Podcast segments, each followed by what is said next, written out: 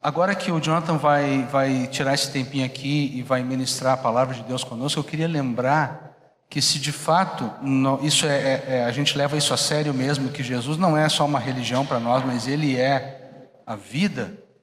Nós temos que nos lembrar que essa vida ela é alimentada na nossa caminhada aqui na Terra justamente pela palavra de Deus. É, um cristão ou um discípulo que vive sem estar alimentado pela palavra, sem que habite nele ricamente a palavra, ele tem uma fé, mas é uma fé inflacionada. Vou, vou pegar emprestado aqui um conceito da economia, né? É uma coisa que tem muito, mas não vale nada. Uma fé sem palavra de Deus, ela, ela pode ser algo apenas é, do intelecto, mas ela não tem valor espiritual real. O que realmente nós não podemos abrir mão nunca é de sermos cheios da palavra e que essa palavra nos defina. A palavra de Deus tem que nos definir. Nosso pensamento, nosso modo de viver, nossos valores, a cultura que nós temos e nós seguimos e nós admiramos e nós divulgamos, ela tem que ser definida pela palavra de Deus. Ou então a nossa fé é uma fé aguada, inflacionada, não tem valor. Então, amados, é, é muito precioso, muito, muito, muito precioso. Vamos, vamos ouvir assim, abrir né, nossos ouvidos do Espírito, que o Senhor nos conceda nessa noite espírito de sabedoria e de revelação. Assim como Ele concedeu uma palavra para o Jonathan repartir conosco, que Ele nos conceda ouvidos para ouvi-la, e coração para entendê-la, e, e coragem para praticá-la. Sempre me chama muita atenção quando o povo de Israel estava para entrar na terra prometida, Moisés tinha ficado pelo caminho, o novo líder era Josué. E Deus chama para ele, ele dá algumas instruções e diz assim: Josué, vai firme, tenha coragem, tão somente ser forte e muito corajoso para cumprir todas as palavras do livro, todas as instruções, toda a palavra de Deus. Josué, tenha coragem para cumprir a palavra. Ele Josué tinha uma encrenca militar pela frente das maiores, mas Deus não disse para ele assim, ó, Josué, tenha coragem para lutar contra os gigantes, para derrotar as cidades eh, fortificadas, tenha coragem para derrotar exércitos maiores do que tu, tenha coragem militar, Josué, porque tu vai conseguir que eu sou contigo. Deus não falou isso para ele. Deus exigiu coragem e firmeza para cumprir a palavra. E eu não consigo pensar em outra coisa que exija mais coragem da nossa parte do que cumprir a palavra de Deus nesse mundo. Vamos ser fortes e muito corajosos e vamos nos deixar alimentar pelo Espírito essa noite. Pai, nós abençoamos em nome de Jesus a vida do Jonathan, Senhor. Assim como tu deste a ele uma palavra, que esta palavra seja liberada através dele para todos nós. E oramos por nós mesmos para que tu nos conceda espírito de sabedoria e de revelação no receber desta palavra, para que ela se torne vida em nós. Em nome de Jesus. Amém. Boa noite, irmãos. Peço que vocês me suportem um pouco esses minutos assim. A minha voz ficou em 2013, então todos os dias desse ano estou buscando recuperá-la assim, então caminho de 100%. Como o Volney falou, quando ele ligou convidando para repartir algo aqui no encontro, comecei a buscar o Senhor para ver o que o Senhor queria falar para vocês, então isso que eu vou estar tá repartindo nesses minutos. No último encontro de jovens, o Jimmy fez uma pergunta no início, quando ele começou a compartilhar, e perguntou para alguns de nós quais eram nossas expectativas para esse novo ano que se iniciaria, né? Então, alguns falaram santidade, outros falaram intimidade com o Senhor, mais comunhão, né? E, e depois ouvimos ele falar o texto de Miqueias que fala um pouco do que Deus espera para o homem, né? Nós falamos o que nós esperamos para esse ano e ouvimos depois o Jimmy compartilhar rapidamente o que Deus espera, algumas coisas que ele espera para o homem e é nesse intuito que eu gostaria de compartilhar com vocês Aquele dia o Jimmy não perguntou para mim, mas hoje eu vou poder falar. Tá? A minha expectativa para esse ano é estar tá mais pertinho de Jesus. estar mais pertinho dele, ter mais comunhão com ele, avançar naquilo que tenho estabelecido com o Senhor, não me acomodar, nem o Volney falou, aquilo que já temos recebido, aquilo que já, obrigado, aquilo que já temos alcançado, nós avançarmos, não menosprezarmos aquilo que já alcançamos no Senhor. Então essa é a minha santa expectativa de fechar esse ano mais pertinho de Jesus. E eu creio que essa é uma expectativa do Pai para cada um de nós. Quando a gente olha lá em Gênesis, creio que muitos aqui recomeçaram a leitura anual, então estão lendo Gênesis, né? Devem ter lido, se não leram ontem, leram anteontem. Gênesis 3 fala que Deus, ele vinha na viração do dia. Gênesis 3:8, nós não precisamos abrir, mas lá fala que Deus vinha na viração do dia, tá com o homem e com a mulher. Ou seja, o Deus Criador que tinha criado todo o universo, os anjos, a terra, todos os animais, ele vinha no final da tarde ter comunhão com o homem. Há no desejo do Pai, um, há no coração do Pai um desejo de termos comunhão com Ele, uma comunhão íntima com Ele. E é sobre isso que eu gostaria de estar falando com vocês, para termos comunhão com alguém, para termos um relacionamento, por exemplo, Anel somos casados, né? Nós não casamos sem nos conhecer, nós nos conhecemos primeiro e essa intimidade segue crescendo, seguimos nos conhecendo dia após dia. Então, para conhecermos, para termos comunhão com alguém, precisamos investir tempo, precisamos conhecer essa pessoa. Então, gostaria de falar com vocês a respeito de Deus.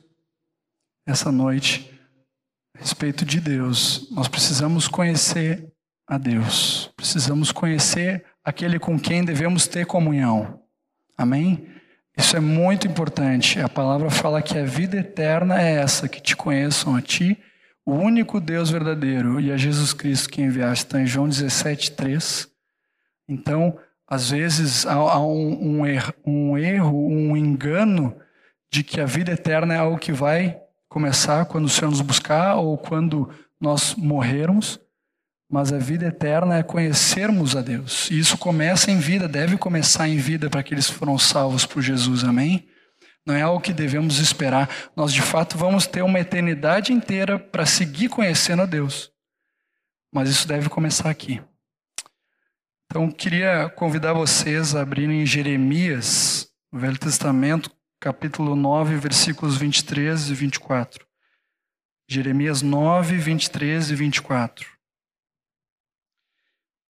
Versículo 23 fala: Assim diz o Senhor: Não se glorie o sábio na sua sabedoria, nem o forte na sua força, nem o rico nas suas riquezas. Mas o que se gloriar, glorie-se nisto, em me conhecer e saber que eu sou o Senhor e faço misericórdia, juízo e justiça na terra, porque dessas coisas me agrado, diz o Senhor. Às vezes a gente começa um ano e faz planos, esse é o ano que eu vou alcançar tal coisa, esse é o ano que eu gostaria de, de me formar, ou de passar no vestibular, ou, ou desenvolver mais relacionamentos no corpo, enfim, diversos planos. Eis um bom plano, conhecer mais do Senhor. Aqui está bem claro, né? Se o homem tem que se gloriar em alguma coisa, glorie-se nisso, que tu conheceu o Senhor. Que coisa preciosa isso é Deus dizendo o que o homem deve se preocupar. Olha, se tu vai te preocupar com alguma coisa, te preocupa com isso. É em conhecer a Deus. E, e por que, que eu estou falando tanto de conhecer a Deus e não entender a Deus? Porque precisamos conhecê-lo e crer nele, não necessariamente entendê-lo. Né? A palavra é bem clara com relação a isso. Uma vez Moisés perguntou para Deus: Quem és tu? E Deus respondeu: Eu sou o que sou. Nosso Deus ele é incomparável. Nosso Deus ele é incomparável. A gente não precisa abrir, mas Jó 36, 26 fala aqui: Eis que Deus é grande e não o podemos compreender, não o podemos entender. O número dos seus anos não se pode calcular. Só aí o homem já tem problema, porque nós precisamos botar tudo dentro de um cálculo, tudo dentro de um início, um meio e um fim. E a gente já não consegue entender alguém que é eterno. Muito menos alguém que é três e também é um. Daí sim a gente se perde. Então, o, o Senhor ele não nos, nos chama a entendermos a Deus, mas a conhecermos e crermos em Deus. Amém? Eclesiastes 3,11 fala que Deus colocou a eternidade no coração do homem, que o homem não pode compreender todas as obras que ele faz.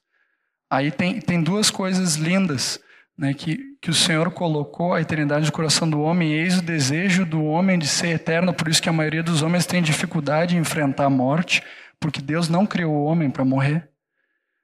E há no desejo, um coração do homem, um desejo de conhecer a Deus, de entender isso que, que vivemos aqui na terra. E outra coisa linda que eu acho nesse versículo é que a eternidade foi colocada no coração e não na mente, por isso que o homem não consegue entender a eternidade. Ele precisa crer. Então, de novo, reforçando, precisamos conhecer o Senhor e crer nele. Agora, para crermos, precisamos de fé, certo? E para termos fé, a palavra diz que precisamos nos encher da palavra, porque a fé vem pelo ouvir e ouvir a palavra de Deus está em Romanos 10.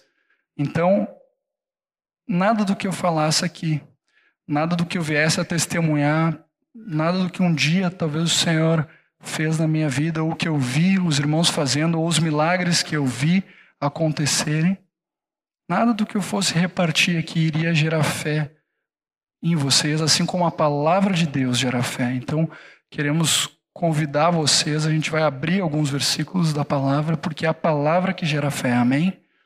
E precisamos de fé para crer em Deus e conhecê-lo.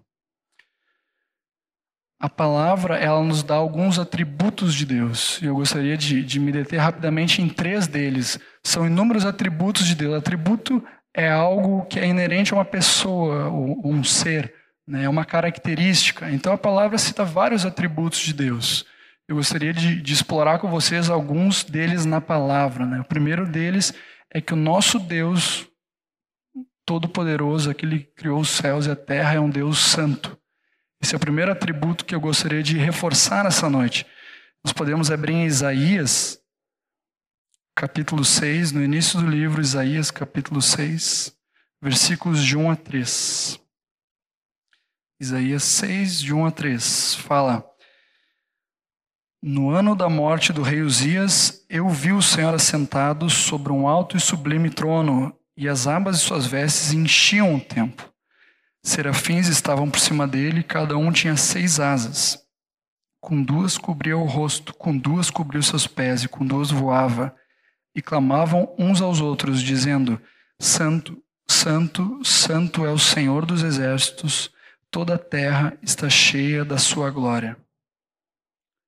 Queria destacar aqui o versículo 3, que fala que Deus é santo, santo, santo.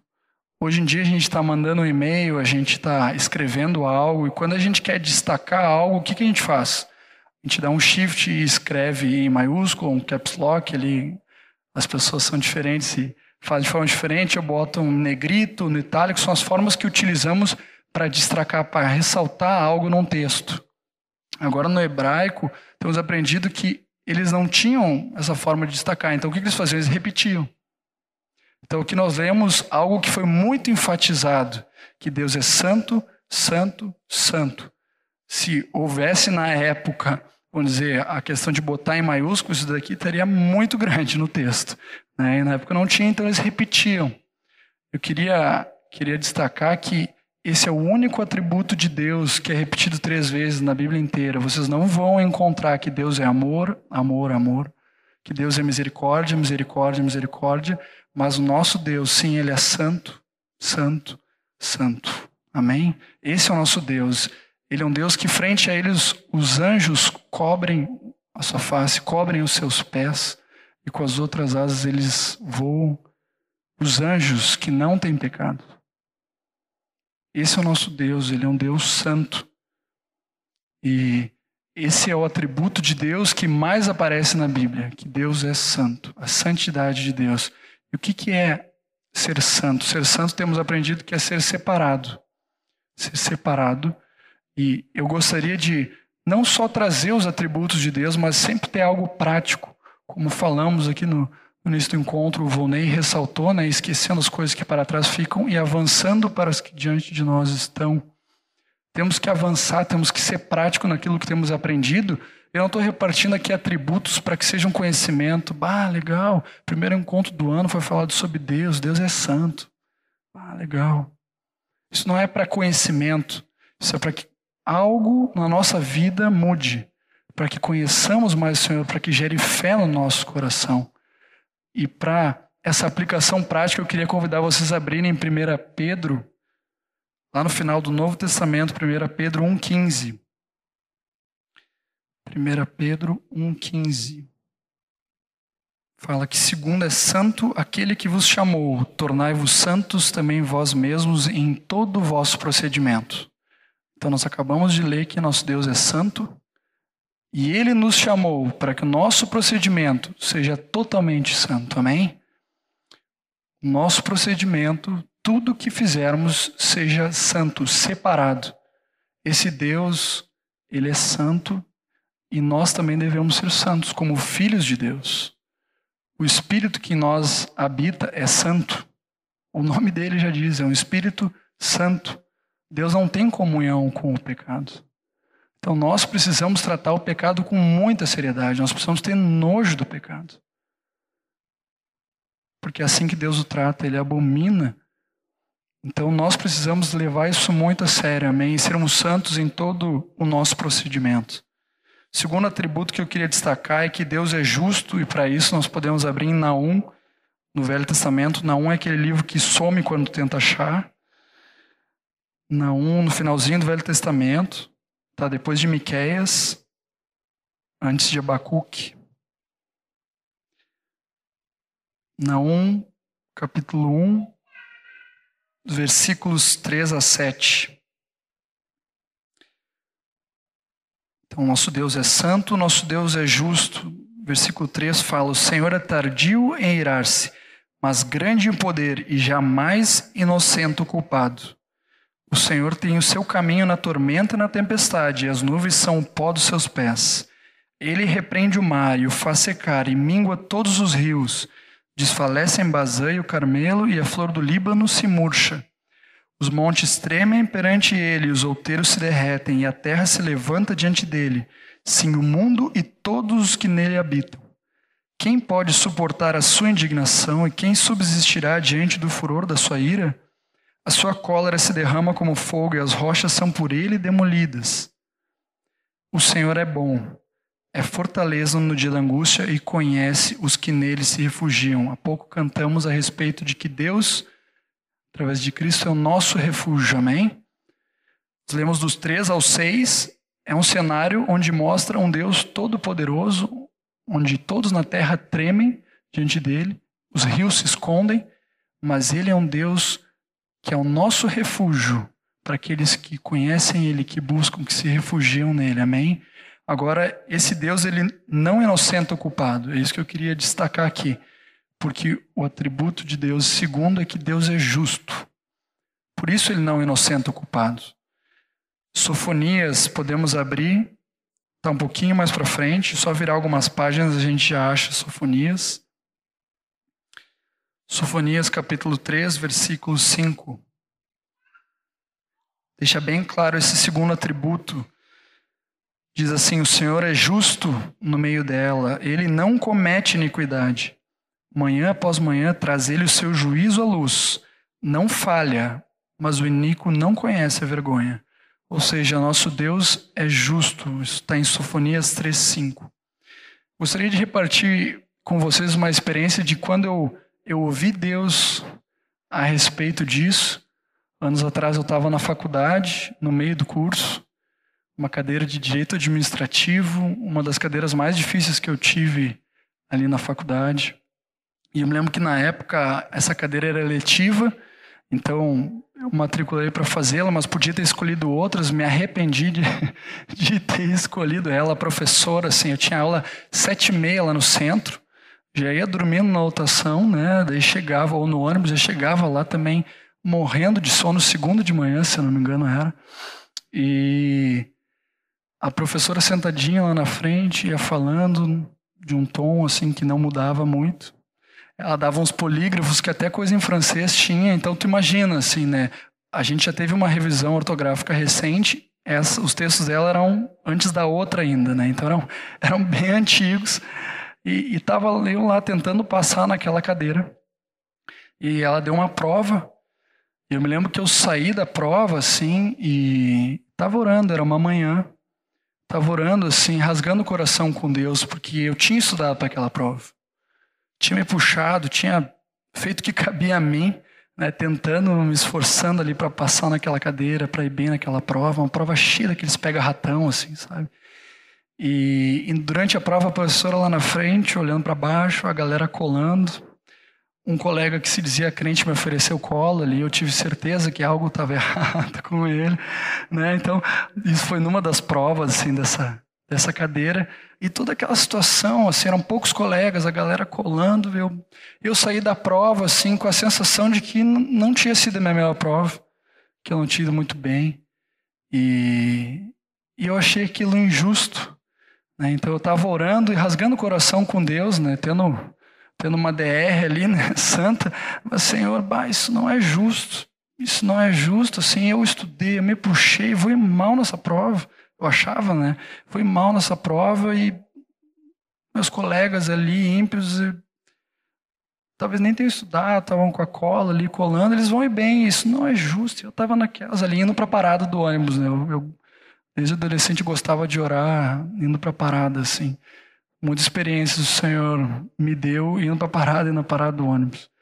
E estava indo para a parada nesse dia, aí no Oswaldo Aranha, na frente do instituto, creio que muitos já pegaram ônibus naquela parada. É uma parada que tem vários prédios na frente, assim. Então, umas dez e pouco da manhã, não tinha um sol direto, né? Tava, tava meio encoberto, assim, aquela zona da parada.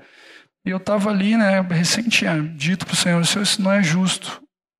E o Senhor falou muito forte comigo, como uma das, das vezes assim, mais intensas que Deus falou comigo. Ele disse assim, ó, quem é tu para dizer o que é justo?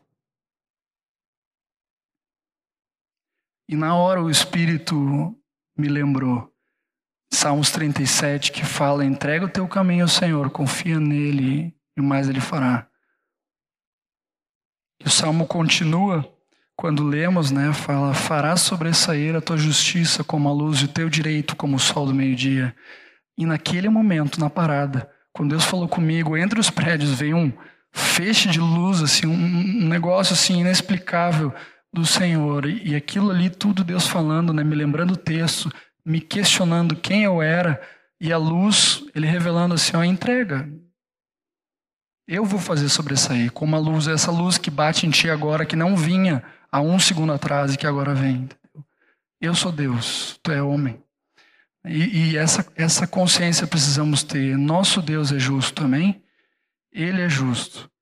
Então, também quero rapidamente, nesse atributo ainda, denunciar um engano, uma mentira que está muito forte entre os jovens. Ela também é forte, não estou dizendo entre nós aqui, mas entre o mundo gospel, ela tem sido muito pregada que é de uma graça barata, de uma graça que fomos salvos, fomos batizados, fizemos uma oração, nos entregamos ao Senhor.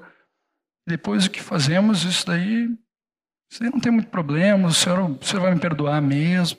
Né? Uma ausência da consequência do pecado. Né? Não precisamos abrir Romanos 6, 23, o texto da catequese, que nos fala claro que o salário do pecado é a morte. Né? Então, há uma consequência para o pecado, graças a Deus por Jesus que veio e tomou nosso lugar na cruz. Né, e isso chamamos graça, né, é o dom gratuito de Deus. Agora, esse engano que eu quero denunciar, ele vem dizer assim: se tu pecar não vai ter problema, só confessar. Confessa e deixa. A Bíblia diz isso: aquele que confessa e deixa alcançará misericórdia, e isso é verdade. Agora, a Bíblia não, não diz que não teremos consequências, pelo contrário, eu quero convidar vocês aí a abrir Gálatas 6, 7. Esse versículo é importante que vocês abram para que vejam que está na Bíblia. Certamente vocês já leram, mas eu quero, junto com essa denúncia, desmentir esse engano com base na palavra, para que não seja baseado em palavras o que eu estou dizendo, mas no que a palavra de Deus nos diz. Gálatas 6, versículo 7.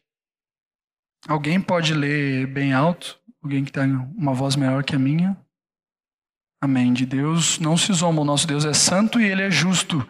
E dele não se zomba. Aquilo que plantarmos, nós vamos colher. Antes da salvação e depois da salvação. Isso se aplica para ambas as partes. Né? Eu, eu certa vez ouvi um exemplo, um pai disse assim, filho, não pula o muro. Foi uma ordem clara, assim como Deus nos dá tantas ordens através da palavra dele, através do Espírito Santo, através dos nossos discipuladores e líderes. Filho, não pula o muro. O filho foi lá e pulou, caiu, quebrou o braço. O filho volta para casa, confessa para o pai: Pai, pulei um muro. E ele está arrependido, ele volta em prantos. Se ele pudesse, ele não faria de novo. Ele se arrependeu. Ele confessou, ele trouxe a luz, pediu perdão, Pai, me perdoa por ter pulado o muro. Ele fez tudo, todos os quatro pilares da libertação que temos aprendido, né? ele aplicou cada um. Ele não restituiu porque ele não tinha que restituir. Mas ele foi aplicando cada um deles. E o pai foi lá, coração bondoso, perdoou, filho, perdoou, orou com ele. Mas o braço enfaixado segue. É uma consequência do pecado. Precisamos ter essa consciência de que o nosso Deus é justo e por ser justo, nós sim temos algumas consequências que o Senhor permite. O Senhor é bom e até essas consequências muitas vezes o Senhor usa para o seu propósito que é bom, perfeito e agradável. Eu gosto de brincar com os guris que nem sempre é no curto prazo. No longo prazo sempre é bom. Tendendo à eternidade, sempre vai ser bom. Sempre é para o nosso bem. Nem sempre no momento. Mas nada foge do governo do Senhor. Amém? Algumas aplicações práticas na reunião passada, o Jimmy falou do texto de Miqueias 6:8. Podemos abrir de novo. Só para catequizar, Filipenses 3:1, Paulo fala que ele não se incomodava em repetir as mesmas coisas. Temos em Paulo um exemplo para seguirmos, então também não me importa repetir o texto que o Jimmy falou. Miqueias 6:8. Isso é Deus falando algo bem claro para o homem, né? Miqueias está um pouquinho antes dos textos que tínhamos aberto antes ali de Naum e Sofonias. Versículo 8 diz: Ele te declarou ao homem o que é bom e o que é que o Senhor pede de ti, que pratiques a justiça, ames a misericórdia e andes humildemente com o teu Deus. Jim deixou bem claro que esse praticar justiça não é ser justiceiro, né? Isso ele deixou claro para a gente. Em primeiro lugar, precisamos olhar para a nossa vida, sermos justos em buscarmos a justiça de Deus. Mateus 6,33 fala bem claro: buscarmos o seu reino, a sua justiça, a sua vontade. É a dele, não a nossa. Amém? Então, essa é uma aplicação prática com relação ao nosso Deus justo. Né? Então, cada um dos atributos, quero reforçar algo que nós venhamos conhecer mais de Deus e também colocarmos em prática. Último atributo é que esse Deus, que ele é todo poderoso, ele é santo e ele é justo, ele também é amor. Coisa boa, né? Deus é amor. E não é porque ele é justo que ele deixa de nos amar. E não é porque ele é santo que ele deixa de ser justo. São, todos são atributos de Deus. Podemos abrir 1 João, lá no final do Novo Testamento. 1 João, capítulo 4, versículo 16, fala: nós conhecemos e cremos no amor que tem Deus, que Deus tem por nós. Deus é amor e aquele que permanece no amor permanece em Deus, Deus nele. Nosso Deus é amor. Aqui está bem claro. Nosso Deus é amor. Quero convidar vocês a lerem um dos textos também mais conhecidos a respeito do amor de Deus. Está em João, no Evangelho, agora não na carta. João capítulo 3, versículo 16. João capítulo 3, 16 fala: Porque Deus amou o mundo de tal maneira que deu seu Filho unigênito, para que todo que nele crê não pereça, mas tenha vida eterna. Esse é um dos textos mais clássicos, assim, se dá para dizer, com relação ao amor de Deus. Texto que está em, em decalque de caminhão, está até pichado em parede, tá? Em tudo que é lugar que a gente, a gente vai, a gente vê esse texto. Agora, eu acho precioso, e uma vez eu ouvi o Vanjo, aquele que veio pregar no retiro em setembro, falar a respeito que nós devemos ler João 3,16 e lermos junto João 3,36. Podemos avançar um pouco mais. É o último versículo desse capítulo. Fala que por isso quem crê no Filho tem a vida eterna. O que todavia se mantém rebelde contra o filho não verá a vida, mas sobre ele permanece a ira de Deus. Se permanece é porque até crê, tu tá na mira. Né? Então, como é sério e como é precioso esse texto, quando lemos o 16 com o 36, porque nos dá tanto que Deus é justo como que Deus é amor, né? os dois atributos. Hoje, infelizmente, tem sido muito pregado, não estou dizendo de novo aqui entre nós, mas Brasil afora e mundo afora, doutrinas onde só falam os aspectos bonitinhos de Deus, no sentido para o homem. Não, Deus é amor, Deus é misericordioso, tudo coopera para o bem, tudo é bom, Deus é bom. Feliz é o homem, daí só, só esses aspectos lights. Né? E de fato, todas as coisas cooperam para o bem. Mas qual bem? Não é o nosso bem-estar, isso é outra mentira que precisa ser denunciada, não é o nosso bem. Esse bem é Cristo sendo formado em nós. Esse é o bem, é isso que Deus quer, que o caráter de Cristo seja formado em nós, sejamos semelhantes ao seu filho. Esse é o bem. E todas as coisas convergem para esse bem. Não é para o bem-estar, amém? Isso precisa ficar claro. Isso precisa ficar claro porque essa mentira está sendo denunciada aqui essa noite, mas vocês vão continuando, vão continuar a ouvi-la, vão continuar a lê-la no Facebook, como o Volney bem exortou. Vocês vão ter filhos, se o Senhor assim permitir, e vocês vão precisar ensinar eles um verdadeiro evangelho. Um evangelho que leva a Deus a sério, que não brinca com Deus. Amém? Aplicação prática para que Deus é amor, nós podemos voltar para 1 João lá no final. Último texto que gostaria de convidar vocês a abrirem. 1 João, capítulo 4 versículos do 8 ao 12. Aquele que não ama não conhece a Deus, pois Deus é amor. Nisso se manifestou o amor de Deus em nós, em haver Deus enviado seu Filho unigênito ao mundo para vivermos por meio dele. Nisto consiste o amor, não em que nós tenhamos amado a Deus, mas em que ele nos amou e enviou o seu Filho como propiciação pelos nossos pecados. Amados, se Deus de tal maneira nos amou, devemos nós também amar uns aos outros. Ninguém jamais viu a Deus. Se amarmos uns aos outros, Deus permanece em nós e o seu amor é em nós aperfeiçoado. No início do encontro foi falado a respeito de nós que somos perfeitos, né? no sentido de completos, maduros, né? nós precisamos esquecer do que para trás fica com base no que já temos recebido, avançarmos. Né, se eu dou em 2013 um passo para frente, 2014 um passo para trás, eu não avancei. Eu estou no mesmo lugar. Agora, se em 2013 eu dou um passo e aquilo que foi bem consolidado, aquilo que foi bem firmado, aquilo que eu recebi do Senhor, 2014 eu dou mais um passo e daí nós avançamos, amém? Precisamos permanecer e sermos aperfeiçoados. Aqui ele falou de sermos aperfeiçoados no amor. Amarmos uns aos outros. Um amor sacrificial. O amor aqui ele não está falando, eu creio, de sentimento. Porque se fosse sentimento, não seria mandamento. Nós não temos como mandar no nosso coração. Nosso coração é enganoso, terrivelmente corrupto. Fala Jeremias 17. Então, se fosse sentimento, não seria mandamento. Mas o Senhor nos mandou amarmos uns aos outros, amarmos a Deus. É, quando foi perguntado a Jesus o que, que eu devo fazer, os dois os principais mandamentos: amar a Deus e amar o próximo. Amém de forma prática, o sacrifício. É aquele cara que recém se converteu e precisa da tua noite livre. É quando o encontro terminou, agora, vai terminar, daqui a pouco. O Senhor sabe, o Volney também sabe mais que eu quando vai terminar mas daqui a pouco vai terminar. Talvez alguém aqui vai ficar num, canto lendo a palavra. Esse alguém precisa ser amado. Amém?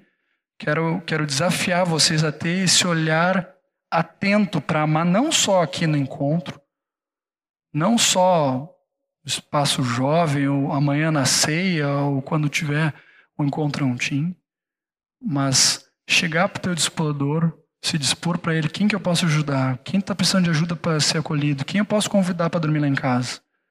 Ter esse olhar atento para amar o nosso irmão de forma prática, andar essa segunda milha, amém? Todos sabem o porquê que o Senhor deu esse exemplo da segunda milha? Quantos sabem a, a lógica por trás desse exemplo? é muito precioso. Uma vez eu ouvi que, que os soldados romanos, uh, os judeus, na verdade, eles eram obrigados a ajudar um soldado romano cada vez que ele passasse por eles e pedisse: Ó, carrega minha armadura, carrega minhas coisas. Eles, eles usavam armaduras que pesavam muito e certamente carregavam coisas. Enquanto eles passavam para o judeu e demandavam, né? Eles eram autoridade, eles eram império, então eles cobravam isso do judeu e o judeu era obrigado a andar com o soldado uma milha, a distância de uma milha, um quilômetro e 600 metros. Ele era obrigado a fazer isso.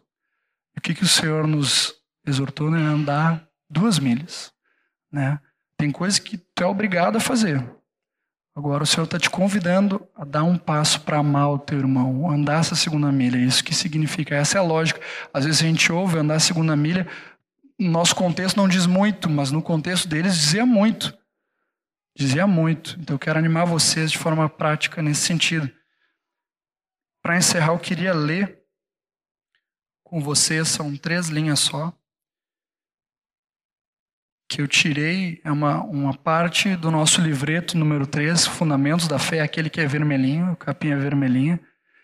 E é um material aqui de casa, né? certamente a maioria de vocês já leu já estudou com o seu discipulador, mas é um trecho muito precioso que resume e fala de exatamente desses três atributos. Primeira vez que eu fui estruturar esse esboço, eu não tinha visto esse trecho, e depois no estudo com os guris, saltou aos olhos esse trecho que lá também está falando exatamente dos mesmos atributos que na época Deus tinha me, me mandado falar. Então diz assim, página 56, para quem quiser procurar em casa depois. O discípulo de Jesus tem esta compreensão espiritual. Deus é amor, mas seu amor é com retidão e justiça.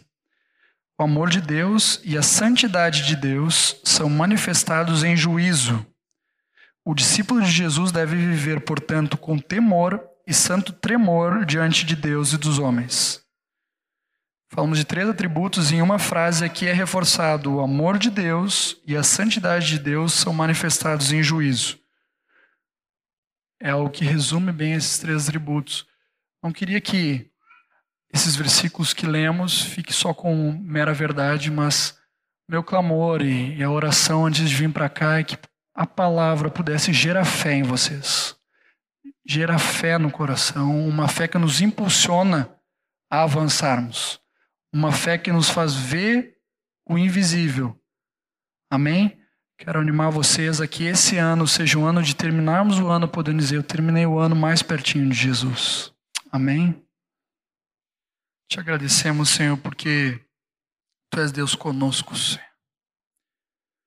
Te agradecemos que tu és Deus Emanuel, que enviou Jesus para morrer a morte que era nossa, para tomar o nosso lugar naquela cruz, que ao subir aos céus nos prometeu o Espírito que cada um de nós habita, Senhor. Te somos gratos, Senhor. Te somos gratos porque tu és tão bom, Senhor. Tu és tão amoroso, Senhor. Também é justo ser um Pai que nos corrige quando erramos, Senhor, porque tu és um Pai bom, Senhor. Te agradecemos, Senhor, porque mesmo sendo Deus Santo, Senhor, Tu nos dá liberdade de nos achegarmos a Ti sem nenhuma barreira através do Espírito Santo, Senhor. Queremos, Senhor, que nesse ano que inicia para nós, Senhor, que somos presos ao tempo, Senhor, possa ser um ano de nos aproximarmos ainda mais de Ti, Senhor. Um ano de terminarmos, Senhor, mais pertinho de Ti, Senhor, Te conhecendo, Senhor, e avançando, Senhor, naquilo que temos Te conhecido, Senhor, colocando em prática, Senhor em nome de Jesus eu clamo, Senhor. Amém, Senhor. Que bom que, que a gente pode se fortalecer uns aos outros e entrar na palavra dessa maneira como, como o Jonathan nos conduziu hoje, né? Para conhecer o Senhor de verdade. Eu fiquei. Eu lembrei disso agora, né? Estava vendo um, um, agora nesses dias de Natal, apareceu na TV um filme, aqueles filmes de, com animais, com cachorro, né, que os cachorros falam e eles são os protagonistas e tal, né. E em determinado momento do filme, é, o Natal tinha ficado prejudicado por alguma coisa lá na trama do filme e as crianças ficavam muito tristes. Em determinado momento do filme, apareciam as crianças de joelhos, com as mãozinhas postas, ou seja, elas estavam orando, ao Papai Noel, pedindo para que o Natal fosse consertado, que desse tudo certo, que as, as crianças recebessem os seus presentes e tudo ficasse como deveria ser. Eu fiquei assim arrasado, fiquei chocado mesmo. As pessoas não conhecem mais a Deus. Estas gerações que estão vindo agora não conhecem mais o Senhor. Vocês são privilegiados, nós somos privilegiados. Vocês, como jovens, bem mais jovens do que eu, são muito privilegiados. Vocês conhecem o Senhor. Vocês podem ouvir uma palavra como essa que foi falada hoje, que fala do Deus verdadeiro, uma palavra verdadeira. Porque outros que estão longe ainda deste acesso, estão longe do corpo de Cristo, estão longe da igreja de Deus, vão formar o seu conhecimento de Deus através da mídia e vão aprender isso. Que eles podem se ajoelhar, colocar as mãozinhas assim e orar ao Papai Noel. Que coisa terrível isso, gente. Mas nós temos a palavra como uma candeia que ilumina numa região escura, que é esse mundo que cada vez mais está escuro. O Caleb queria fazer uma colocação. Se alguém gostaria de fazer um comentário em cima da palavra que ouvimos hoje, ou mesmo alguma coisa que o Senhor colocou no teu coração, nós temos tempo ainda e queremos mesmo ouvir aquilo que Deus está tá te dando. Amém. Um, desde que o Jonah começou a falar, né, e quando ele começou a citar santo, eu já vi que o próximo ia ser justo e depois amor, né, porque é algo que a gente realmente, quando a gente começa a ler a palavra e ver, tá, são as três coisas que tu olha para Deus, assim, né, ele é santo, ele é justo mas o amor dele é o que nos permite, apesar da santidade e da justiça, chegar a ele. E a gente nunca pode separar essas três coisas, e algo que o Jonah falou é, e o Volney também falou antes, é que tem sido separado e tem sido pregado o terceiro atributo sem falar do primeiro e do segundo. E algo que eu aprendi nesse ano que passou, ouvindo o, o Shane, né, o irmão Shane falar, e algo que mudou completamente assim o entendimento que eu tinha de Deus, porque a gente sabe que Deus é santo, mas a gente também sabe que ele é justo e a gente também sabe que ele é amor, mas a gente não consegue encaixar essas três coisas. Parece que elas não não harmonizam, elas não não se equilibram uma com a outra. E se a gente pegar a justiça e o amor, a gente parece tá, mas não não combina, não faz sentido um Deus que olha para a gente e se ele olhar para a gente com um olhar de justiça, ele vai aniquilar toda a humanidade como aconteceu no dilúvio, que passou o rodo e matou todo mundo e acabou, e sobrou só uma família. Pela justiça de Deus é isso que devia acontecer. Mas ao mesmo tempo ele é um Deus que nos ama tanto que ele mandou o próprio filho dele. E tentando sintetizar tudo isso, a gente abre a palavra e tenta, tá, mas qual é a, a mensagem da palavra? Para onde é que a palavra inteira aponta? Se a gente pegar do Gênesis ao Apocalipse, uh, a gente vai ver que a palavra aponta para a vida de Cristo. E a vida de Cristo apontava para a cruz. A mensagem da palavra está na cruz. E daí a gente olha e o que, que a gente pensa quando a gente olha para a cruz? A cruz é o que? A manifestação do amor de Deus. Tu olha para a cruz e tu não consegue não ver amor. Foi ali que o próprio Deus se fez carne, veio ao mundo, se humilhou só de descer de Deus para virar um homem já é uma humilhação muito grande. E a gente ouviu isso inúmeras vezes. A gente não consegue compreender, mas ele não veio e se tornou um homem qualquer. Ele se tornou o mais baixo de todos os homens na colocação mais baixa e morreu do jeito mais humilhante que ele podia morrer na época, que era numa cruz, sendo maldito, maldito homem que é morto no madeiro. E a gente pensa, bah, isso é muito amor. E a gente olha para a cruz e a gente vê amor. E muitas vezes, quando a gente começa a falar, ou quando a gente vê no Face ou nos outros lugares, a gente vê amor, amor, amor, e Deus é amor e está certo. Mas a gente se esquece de uma coisa. O Deus que desceu, se sacrificou, manifestou tanto amor por nós, é o mesmo Deus que, para cumprir a justiça dele, matou o próprio filho. A cruz tem dois lados. A cruz é o ponto de equilíbrio entre toda essa manifestação de amor e a justiça de Deus, porque precisava ser derramado sangue. Desde o momento que um homem pecou, lá no jardim do Éden, ficou claro que precisava ser feito o sacrifício. E o Deus que é amor não pôde abrir mão da justiça e não poupou o próprio filho por amor de nós. Então é na cruz onde todo o amor de Deus encontra a justiça de Deus.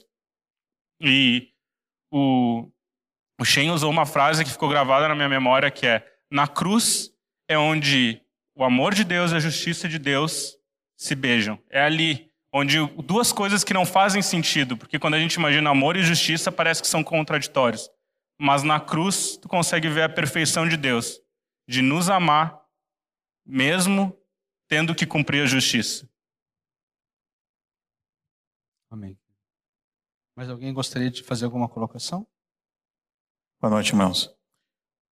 Eu me recordo de algum tempo atrás eu estive na o senhor me trouxe uma grande oportunidade né, de ser o pai social, de trabalhar no, na obra que era feita lá pelos irmãos lá de Isaías Figueiró, uma casa lar, né? Onde eu cheguei a ter dez filhos lá.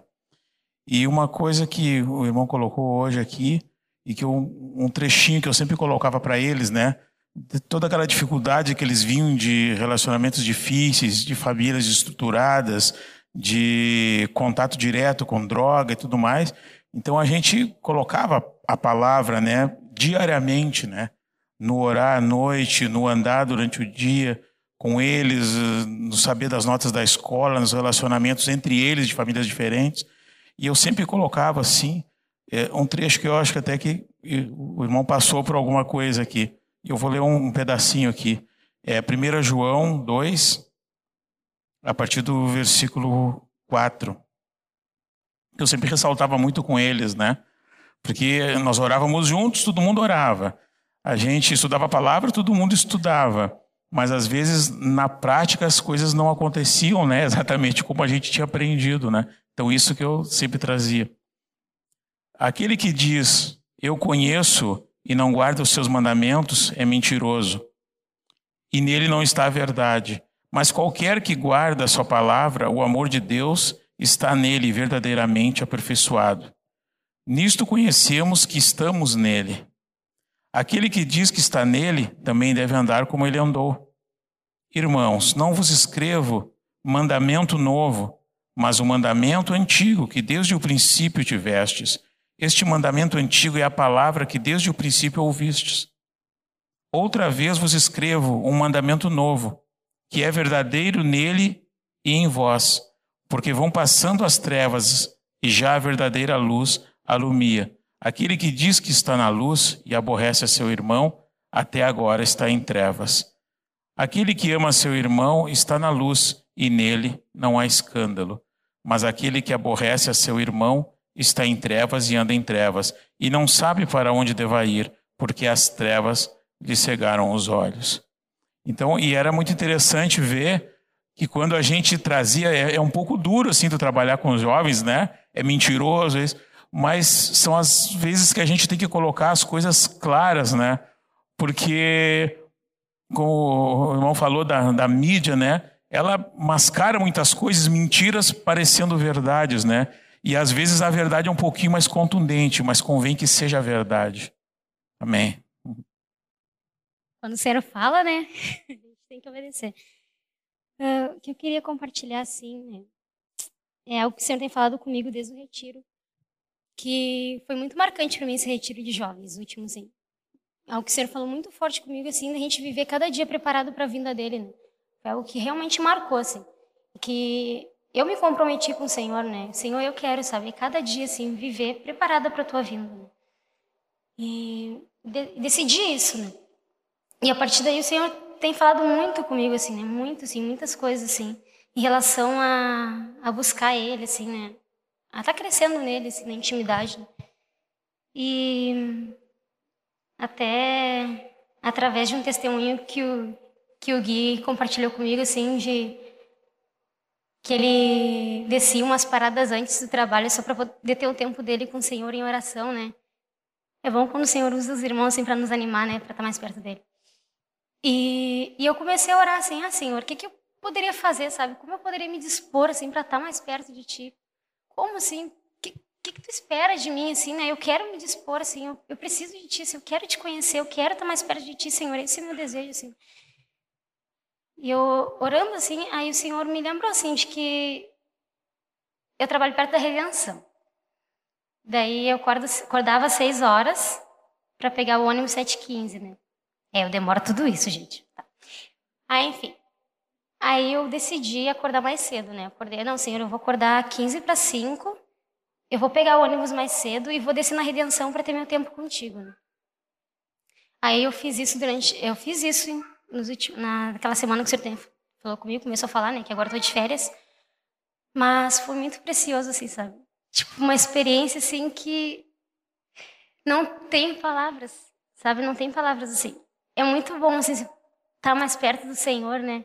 Quando a gente se dispõe, né? Eu quero animar vocês assim a se dispor, né? Eu não sei como, sabe? Não digo assim acordar mais cedo, não digo ir, mas eu não sei assim. Eu coloquei pro Senhor, né? Senhor, o que que eu poderia fazer para estar tá mais perto de Ti, né? Como, sabe? Eu quero assim, né? E o Senhor tem me honrado assim. E eu tenho lido mais a palavra, assim, eu, é que assim, eu sempre, eu gosto de ler a palavra todo dia, sempre fui de ler todos os dias. Só que eu lia muito pouco, assim. Eu lia de três a quatro capítulos, né? Aí eu, ah, Senhor, eu preciso de mais, assim, né? Bah, o Senhor tem falado assim, né, de estar tá buscando Ele, a presença dele e tal. E hoje, sim, eu tenho lido mais, assim, eu tenho lido de seis a dez, doze, assim, e é algo que flui, sabe? Não é algo porque antes eu lia, assim, eu lia porque, ah, tinha que ler, sabe? Ah, tipo, assim, eu quero ler, eu quero, preciso ler, né? Só que hoje não, sabe? É uma experiência que eu tenho sentido com o Senhor, assim, que eu tenho vivido com o Senhor, que é algo verdadeiro, é algo que realmente flui. Porque quando tu está perto do Senhor, tu quer mais, tu quer mais, tu quer mais, tu quer mais, e não se cansa, assim, né? E é isso, eu queria animar vocês a buscar, assim, a se dispor para o Senhor, né? E animar realmente vocês, assim, que vale a pena, né? É muito bom estar perto do Senhor. E eu falei para o Senhor esse ano, assim, né? eu quero mais de ti, né? Eu quero mais, assim, né? Minhas expectativas, assim, estão... O Senhor quer nos levar a um patamar muito mais além, assim, né? De comunhão com Ele, de intimidade, assim, né? E eu quero me aproximar mais do Senhor, né? E eu sei que o Senhor quer me usar como um canal de bênção, assim, na minha casa, né? Meus pais não são convertidos, meus irmãos não são convertidos, mas eu sei que o Senhor quer me usar. Para isso eu preciso estar bem com Ele, assim, né? Crescendo, né? E eu creio nisso, eu creio, eu profetizei, né? Eu profetizo né, que esse ano vai ser um ano de transformação na minha casa, assim, na minha família, assim, de conversão, né? Eu creio nisso, assim. Minha esperança está no Senhor, né? Tempo, nosso tempo não é o tempo do Senhor, assim, mas eu creio nisso, sabe? Mas verdadeiramente, sim, de coração, assim, uh, de animar você, sabe? Vale a pena estar tá com o Senhor, vale a pena buscar Ele, vale a pena viver para Ele, sabe? Glória a Deus. Amém. Vamos orar pela Dani, pela casa dela. Quem mais tem a sua casa na situação da casa da Dani? Vem aqui, vamos orar. Precisando, desculpa, Volney, não sei se eu estou. Orar pelas casas aqui. Vamos orar pelas casas. Senhor, que tu encha, Senhor, cada um desses jovens aqui, Senhor, desses irmãos aqui da tua presença, Senhor, da tua graça. Que tu os encha, Senhor, de fervor no coração, Senhor. Ó Senhor, que essa presença, Senhor, possa inundar as nossas famílias, Senhor. Presença que inunde a nossa vida, Senhor. De maneira, Senhor, que flua para as nossas casas nossos pais, irmãos, filhos. Ó Senhor, inunda, Senhor, inunda, Senhor. Toda a terra, Senhor, vai se encher do conhecimento da glória de Deus. Isso nos diz a tua palavra, Senhor. Senhor, como Jonathan ministrou hoje aqui, Senhor. Enche, Senhor, a tua igreja do teu conhecimento conhecimento no seu espírito, não um entendimento intelectual, mas um conhecimento no nosso interior. que produz amor, alegria, Senhor. A alegria do homem é te conhecer, Senhor. A alegria que alguém pode ter nessa vida é te conhecer, Senhor. Oramos por esses lares, Senhor, desses jovens que estão aqui, Senhor. Oramos, intercedemos, Senhor.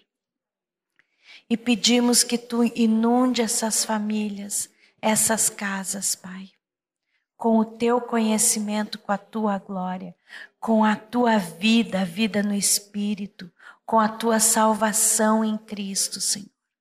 Em nome de Jesus. Amém, Senhor. Queria só complementar algo que lembrei depois. Eu compartilhei rapidamente o exemplo ali da cadeira que estava difícil, mas eu não contei o final. Né? Quando o Senhor falou, ele gerou arrependimento. E esse mesmo Deus que é justo, ele é fiel e nunca me deixou repetir nenhuma cadeira na faculdade, inclusive essa, para a glória dele.